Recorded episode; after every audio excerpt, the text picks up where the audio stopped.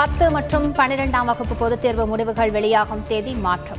இருபதாம் தேதி வெளியிடப்படும் என தேர்வுத்துறை அறிவிப்பு.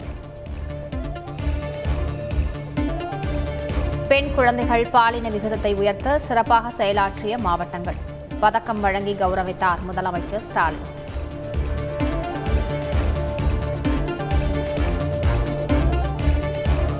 சென்னை அதிமுக தலைமை அலுவலகத்தில் மூத்த நிர்வாகிகள் ஆலோசனை. பொதுக்குழு செயற்குழுவில் நிறைவேற்ற வேண்டிய தீர்மானங்கள் குறித்து ஆலோசனை.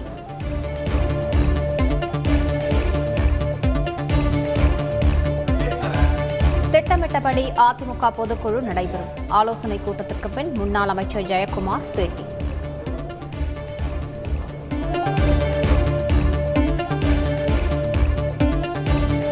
அதிமுகவில் மேலோங்கும் ஒற்றை தலைமை குரல். ஓபிஎஸ் இபிஎஸ்க்கு ஆதரவாக தொண்டர்கள் போஸ்டர்.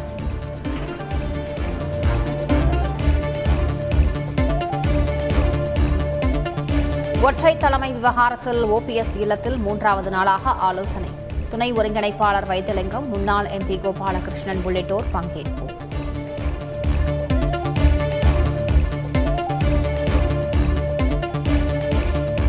சேலம் நிகழ்ச்சியில் எடப்பாடி பழனிசாமிக்கு தொண்டர்கள் உற்சாக வரவேற்பு.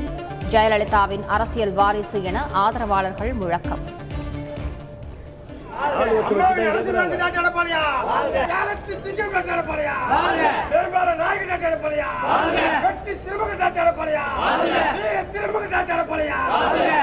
மாணவ சமுதாயத்தில் மனித கடவுள் நாட்டு மாணவ சமுதாயத்தில் மனித கடவுள் நாட்டு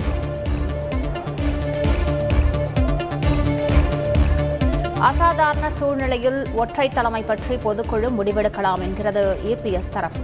ஒருங்கிணைப்பாளர் இணை ஒருங்கிணைப்பாளர் சம்மதித்தால் மட்டுமே எந்த முடிவையும் எடுக்கலாம் என ஓபிஎஸ் தரப்பு கருத்து.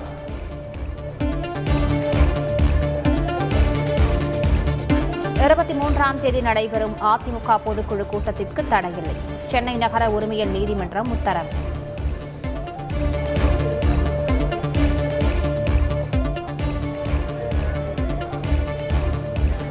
சசிகலா விவகாரத்தில் முன்னாள் டிஐஜி ரூபா மீதான மான நஷ்ட வழக்கு தள்ளுபடி. கர்நாடக உயர்நீதிமன்றம் உத்தரவு.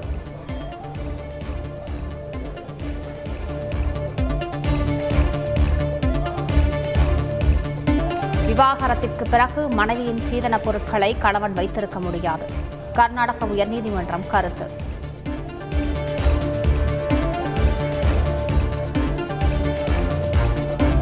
இரண்டாவது தவணை தடுப்பூசி போட்டவர்கள் பூஸ்டர் டோஸ் செலுத்திக் கொள்ள வேண்டும். மக்கள் நல்வாழ்வுத்துறை அமைச்சர் மா. சுப்பிரமணியன் அறிவுறுத்தல்.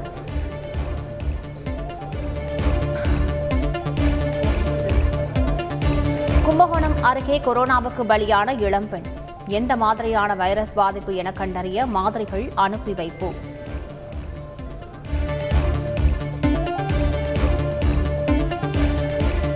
திருவிடைமருதூரில் கொரோனாவுக்கு இளம் பெண் பலி எதிரொலி. வீடு வீடாக சென்று சுகாதாரத்துறையினர் மருத்துவ பரிசோதனை.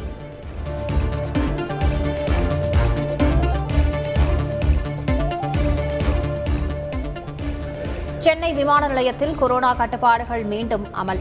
முகக்கவசம் அணியாதவர்களுக்கு அபராதம் விதிக்க முடிவு. தொற்று வேகமாக பரவுவதால் கொரோனா பரிசோதனை அதிகரிக்கப்படும். அமைச்சர் மா. சுப்பிரமணியன் தகவல்.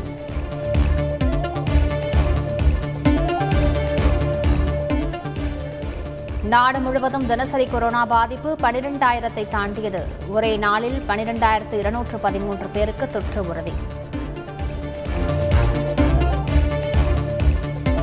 நேரடி நெல் கொள்முதல் நிலையங்களை தேவைக்கேற்ப திறக்க முடிவு. கூட்டுறவுத்துறை செயலாளர் ராதாகிருஷ்ணன் தகவல். அசாம் மாநிலத்தில் கனமழையால் பதினெட்டு மாவட்டங்களுக்கு வெள்ளப்பெருக்கு. இருபது ஆண்டுகளில் இல்லாத அளவுக்கு பேரிடர் என தகவல்.